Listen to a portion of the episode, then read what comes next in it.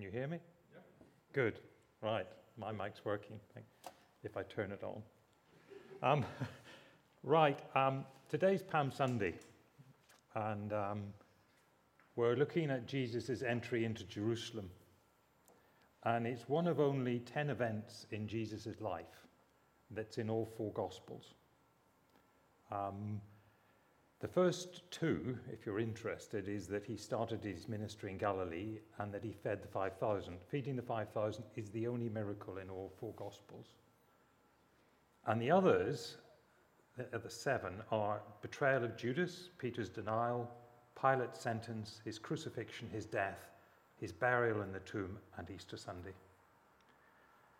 So, th- this, this entry into Jerusalem is very important because each of the Gospels was written in turn, and each Gospel writer decided, even though that's in the previous book, I'm going to write it in as well.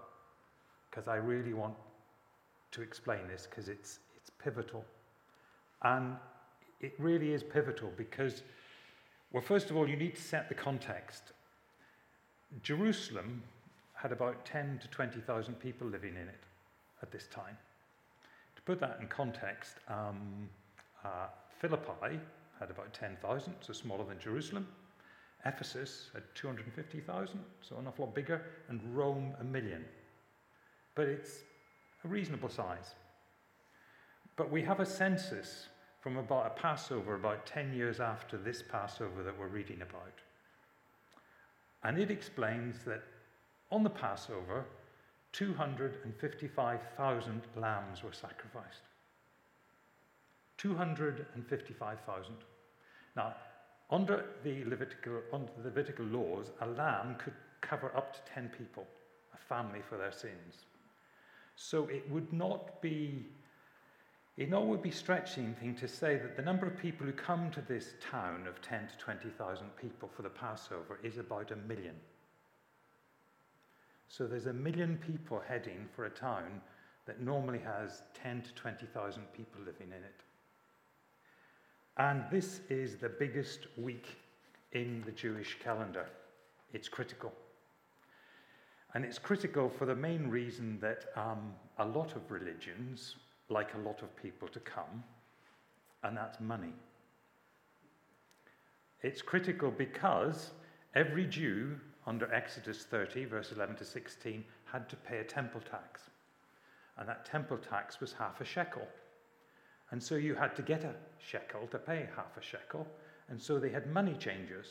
So all the different currencies that were coming from all over the Mediterranean could change their money into shekels. And the rates fluctuated as to how much you could change because this was the year, this was the time of the year for the Jews really to fill up the coffers at the temple. Huge sum of money, million people coming, and it was particularly important this year because Pilate, we know, had built an aqueduct to bring water to Jerusalem. It was always a problem in Jerusalem, water. And he'd built a 35 kilometer aqueduct, which is still there. You can see bits of it. And he built it, and there were caused riots. Why? Because he paid for it by taking the money from the temple. He took the korban, the temple monies. So the coffers of the temple were low. And this was the opportunity to fill them up. And all these people are coming. And on top of that, the Jews were very proud of the fact that they were one of the few religions that the Romans still allowed to carry on worshipping. Now, the reason I've said all that is to make you realize the sort of tension that the Jewish leaders were under in Jerusalem. There's a million people coming. This is really important. This has got to be a success. And then we see what Jesus does against that context. Because what Jesus does in the run up to this is a totally different approach to anything he's ever done before. If you look at Jesus' miracles that he did and the people that he healed, the common theme is he tended to do it in private. And he tended to tell people, don't go and tell anyone. And when demons said, You are the Messiah, he said, Go on, don't tell anyone. He kept them quiet. Whereas once he got towards this Passover, this thing, John tells us of something that he did. The whole of John has got, because all the Gospels have got it. John, the chapter before this, is about the healing of Lazarus. Well, not the healing, the raising from the dead. And it's a totally different miracle to anything else that Jesus did because we're told in John that he loved Mary and Martha and Lazarus, but yet when he heard that he was ill, he deliberately stayed two extra days. And it says in John, he stayed two extra days because Jesus said, I'm staying two extra days because this is to reveal the glory of God. It's not until he knows Lazarus is dead that he goes. Because he says in verse 14, Lazarus is dead, and for your sake I'm glad, because it will show you the glory of God.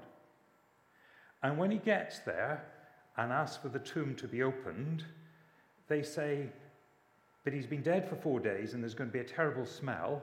And he says, I don't care, roll away the stone, and there's a massive crowd there. There's not just a few people, Jesus gets an entire crowd there. And he rolls away the stone, and Lazarus comes out. And also, he prays just before Lazarus comes out. He says, God, I'm praying out loud, not because I need to, but because I want these people to hear it. And Lazarus staggers out, we're told, wrapped in his grave clothes, including his face. He waddles out, mummified. And there's a crowd there. This is a complete piece of theatre.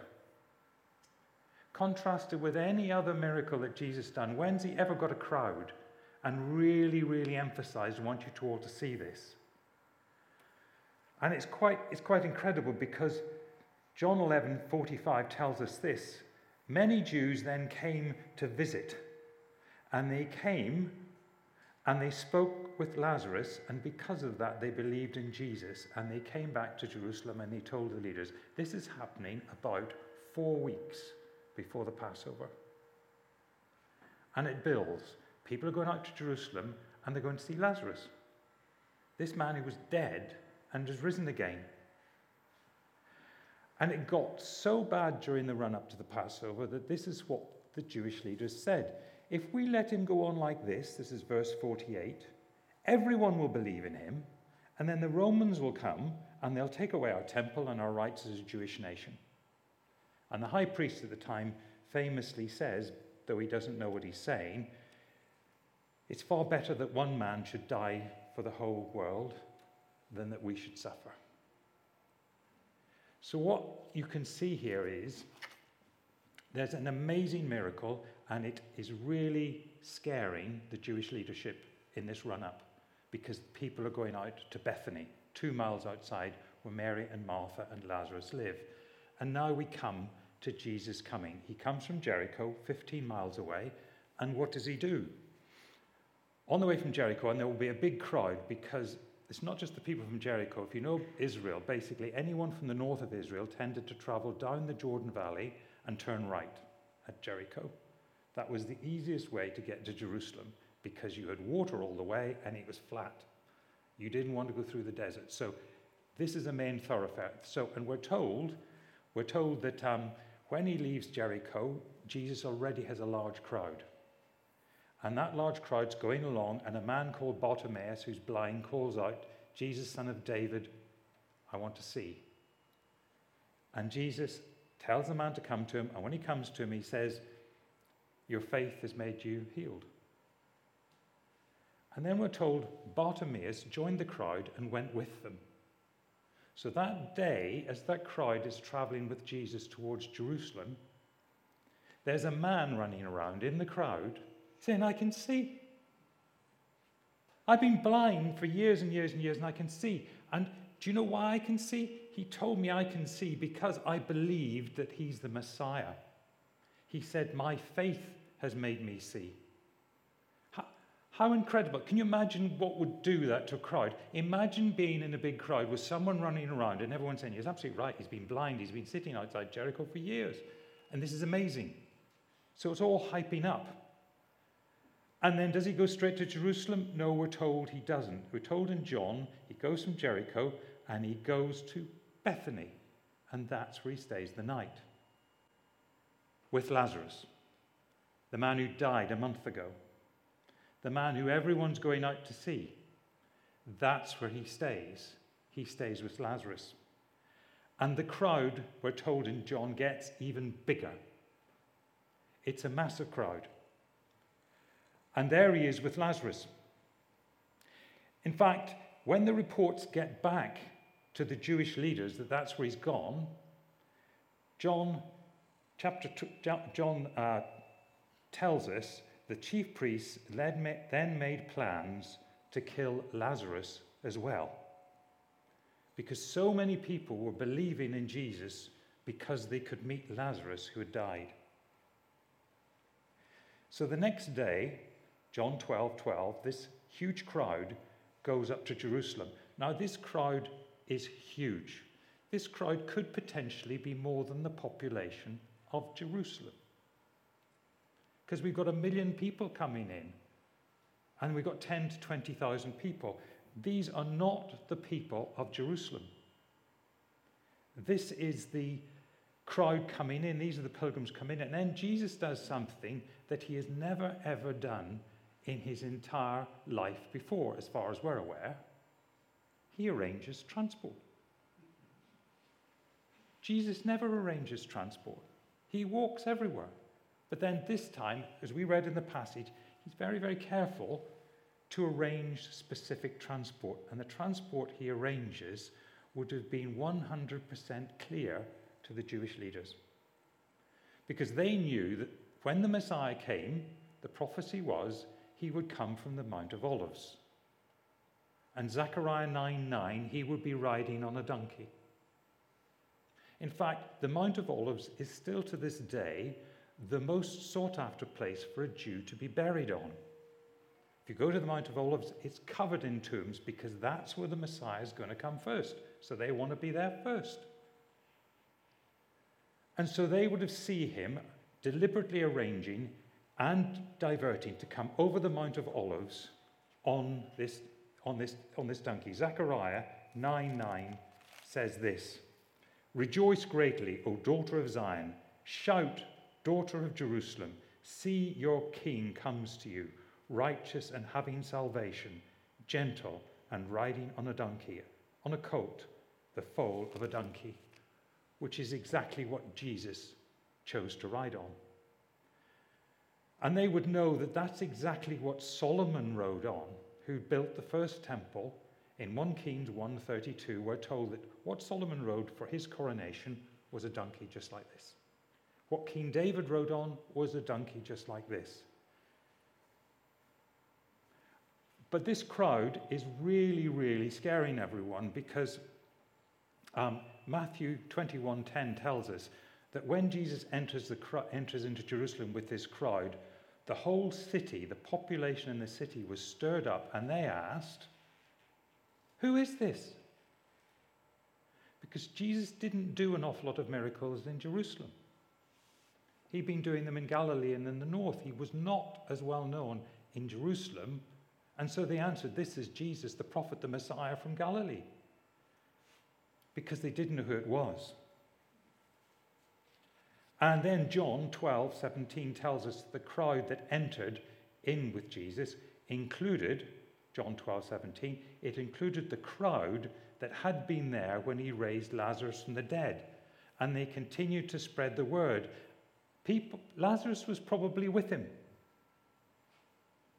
So there's these people saying, He raised him. Oh, do you want to see him? He's just over here.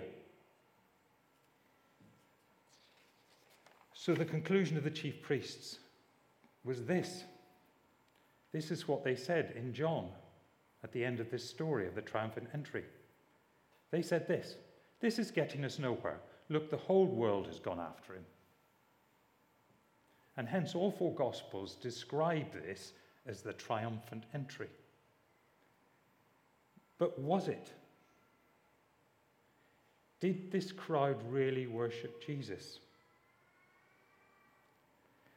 That's the question because what they were singing, unknown to them, or maybe it was, was from Psalm 118. Those words, the praise words of Psalm 118. Now, that is not one of the Psalms of Ascent. The Psalms of Ascent was, are sung and sung to this day by pilgrims going up to Jerusalem to the Passover, and those are Psalm 120 to 134. This is Psalm 118, and Psalm 113 to 118 are the Hallel Psalms, which are sung during the Passover itself. So when Jews are celebrating the Passover, this is the last song they sing in their Passover meal together. And if you sing that song, then, um, well, it's clear because it says in John 12, the disciples didn't even understand everything that was going on. It says it was only after Jesus was glorified they understood this. And they didn't understand it, but the, the, the, the psalm that they're singing is the Passover psalm itself. And um, if they'd really understood it, they'd have looked at another verse, a verse that all Christians know. Because the verse that they were singing was verse 24. Two verses further back, the verse is The stone that the builders rejected has become the cornerstone. That's what they're singing from. That Jesus is going to be rejected. That's not what the crowd thought. The crowd got their palm leaves out, like palm leaves. This whole talk could be basically described as palm leaf versus donkey.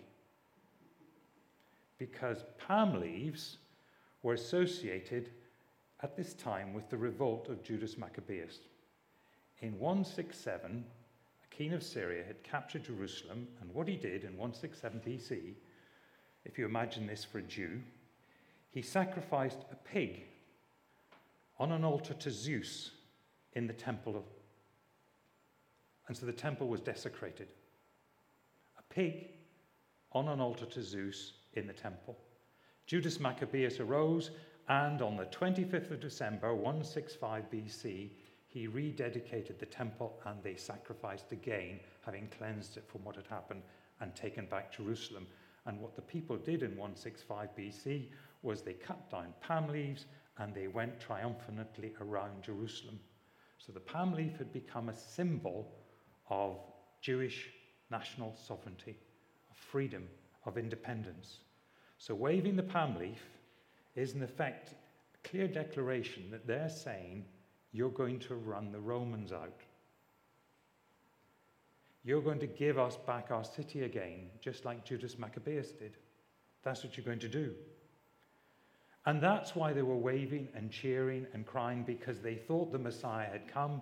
They thought the Messiah, and they knew the Messiah was going to reign forever. And so this was the reestablishment of Judah. This was the reestablishment of Jerusalem. That's why they were cheering. But um, if they'd known all that was going on here, they would see it differently because all four gospel accounts tell us that the donkey was tethered. All four of them make that point. It's tethered. And when Israel blessed his 12 sons in Genesis, and he came to the blessing of Judah, of the tribe of Judah, in which Jerusalem is built, he said Judah would hold the power of Jerusalem and be the capital and hold that power until the true owner of the power came and tethers his donkey. Genesis 49, verse 11. And when that happens, that person's garment will be soaked in red wine, his robes in the blood of grapes. So someone is going to come at the tethered donkey, and his clothes are going to go red wine, communion, crucifixion, untethering a donkey. And Judah's reign will end. Jerusalem will be finished. And Palm Sunday falls on the 10th day of Nisan, which is the Jewish month. And it says in Exodus, the 10th day of Nisan is when, Exodus 12, verse 3, you must choose the lamb that you're going to sacrifice. So, what that crowd didn't realize was they were coming with the lamb that was to be sacrificed. That was the day to choose it. That was the day that Jesus went up. And the first place that Jesus did went to was the temple. And that lamb was looked after for four days, and on the 15th day of Nisan, it was sacrificed, the very day that Jesus died. Chosen on the 10th, sacrificed on the 15th, 1,500 years after that order was given in Exodus for the first Passover. So, what you see here is, is Jesus is coming. He is going to be the stone that is rejected, because that's in the song that they're singing. He is going to have his raiment. He is the lamb that has been chosen to be sacrificed. Judah is coming to an end. In fact, this crowd is cheering for Jesus to throw the Romans out, but Jesus is actually coming to throw the temple out, to throw their religion out. And the high priest, in many ways, was right when he said, Our temple's at risk here. Because Luke tells us in his account that on the way in, on that very day, before he entered Jerusalem, Jesus stopped and he wept over it. And he said, There are going to be siege ramps put up against you, and there will not be one stone left on top of another, and your people will be slaughtered. And within 40 years, that's exactly what happened. Ramps were put out. The general Titus, who became the Emperor Titus, took the city, and the temple was destroyed. A temple had stood in that spot for a thousand years, and none has ever stood there since. No more sacrifices are made on the Temple Mount and haven't been for 2,000 years. For a thousand years it had stood, and the Jews instead were taken into slavery and helped to build the Colosseum. And Jesus explains why the temple was destroyed. Because he goes into the temple, as you know, and he throws the tables of the money changers over. And he says, a quote from Isaiah and a quote from Jeremiah. And whenever you get Jesus quoting scripture, big hint, go and look it up and read the whole thing, not just the little bit, because if you read that, you find out that the, what he quotes from Isaiah is My house is to be a house of prayer for all the nations. It's meant to be a blessing for everyone. When Abraham was blessed, his blessing for the Jews was through him, all the nations of the world would be blessed. But that wasn't what was happening. Because these money changers and these stalls and these markets, they were in the biggest part of the temple, not the temple proper. They were in the court of the Gentiles. There was no room for the Gentiles to come in because it was a marketplace. And what Jesus did was to throw them all out. He was to throw every single one out. And it was a place as well where you bought your doves and your sheep. And if you bought your doves and your sheep there, you were guaranteed they would be accepted by the priests. If you brought your own, they might not be accepted and you'd have to buy another one. In fact, Gamaliel's son once got the price of a dove for someone reduced by 99% when he told him his dad was in the Sanhedrin. That's what was going on in this place, which was meant to be a place to welcome everyone. And he quotes from Jeremiah as well, Jeremiah chapter 7. And Jeremiah chapter 7 is where the he says, a, a, a den of robbers. This is what this passage says. God's saying to them, do not trust the deceptive words and say, This is the temple of the Lord, the temple of the Lord, the temple of the Lord, and come and stand before me in the temple that bears my name, and do detestable things, and think that I am not watching, and that I will not destroy it. And he did with Nebuchadnezzar. And so, what is happening here is this crowd is cheering, thinking that he is coming to bring peace, get rid of the Romans, and re-establish everything. Whereas in fact, he's coming and he's saying in what, he's do, what, he, what he says to them, No, I've come because the temple is finished. Your way of worshipping is finished. So, what does all that mean for us?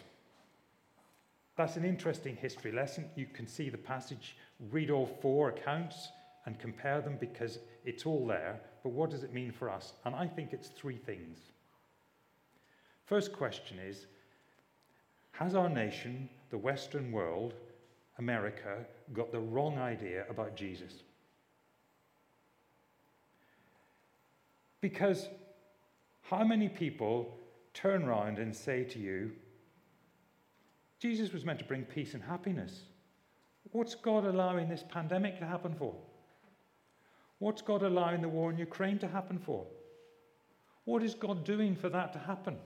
I thought it was meant to be peace. That's what he's meant to be bringing in. Yes, Jesus was bringing in a kingdom of gentleness and peace and love. But Jesus never promised, and the Bible's never promised, that there would be no war, no famine, and no plagues after he came. On the contrary, if you read Revelation 6, we are promised that people will seek to conquer, that men will kill each other for no real reason, that life will be unfair and corruption will rule, and there will be death by sword, famine, and plague. In other words, what's happening in Syria, in Ukraine, in the Yemen, in the pandemic is exactly what the Bible said would happen. But what Jesus said would happen instead was that his kingdom would stand against that throughout the globe, from sea to sea, it says in Zechariah, but not by violence, but by gentleness, peace, love, and generosity. And so, God's kingdom is seen in the Welcome Hub. At this church and in the Welcome Hubs, they give them different names in Poland and throughout Eastern Europe of people in love reaching out in generosity against that violence. Secondly, when Jesus powerfully comes to any place, it's not uncommon for the greatest shock to be felt in the established church. Here were the Jews thinking the Romans are on their way out here, but it was their entire way of worship. No church can rest on its heritage. No church can look to the good old days and think that that means anything for the future.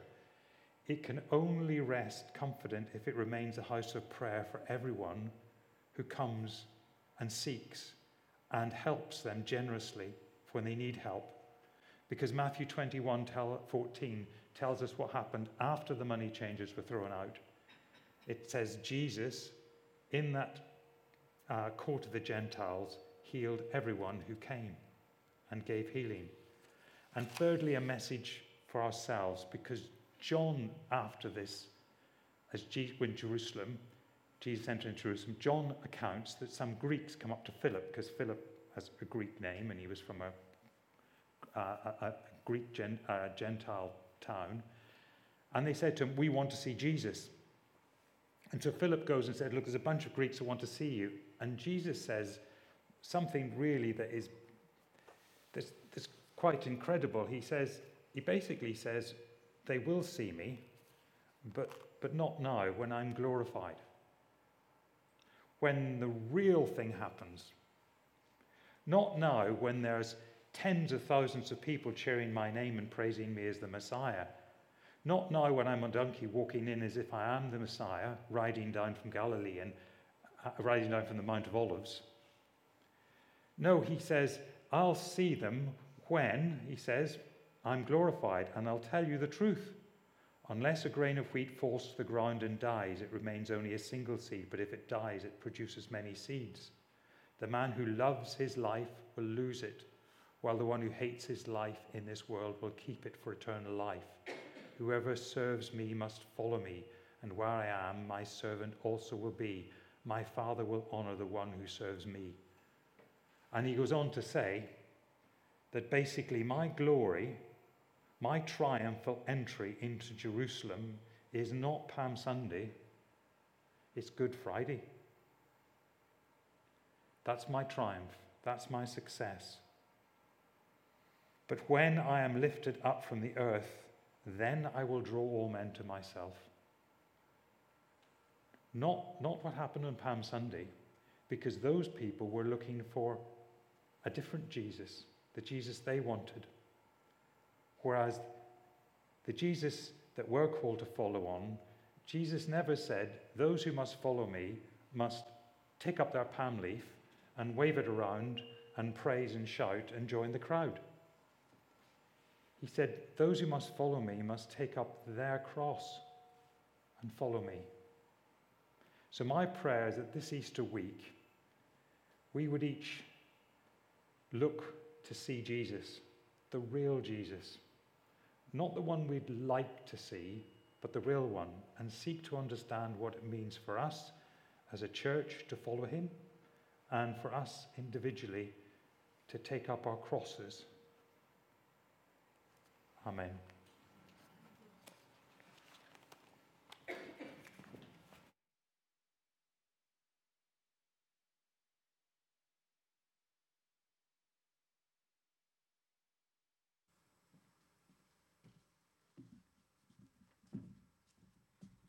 I don't know about you, but I think that's given us a lot to think about. I think we might need to listen to it again and then have another think. Um, but I echo Alan's prayer that uh, as we look towards Easter, then we need to think about what it means to take up our crosses and follow Jesus.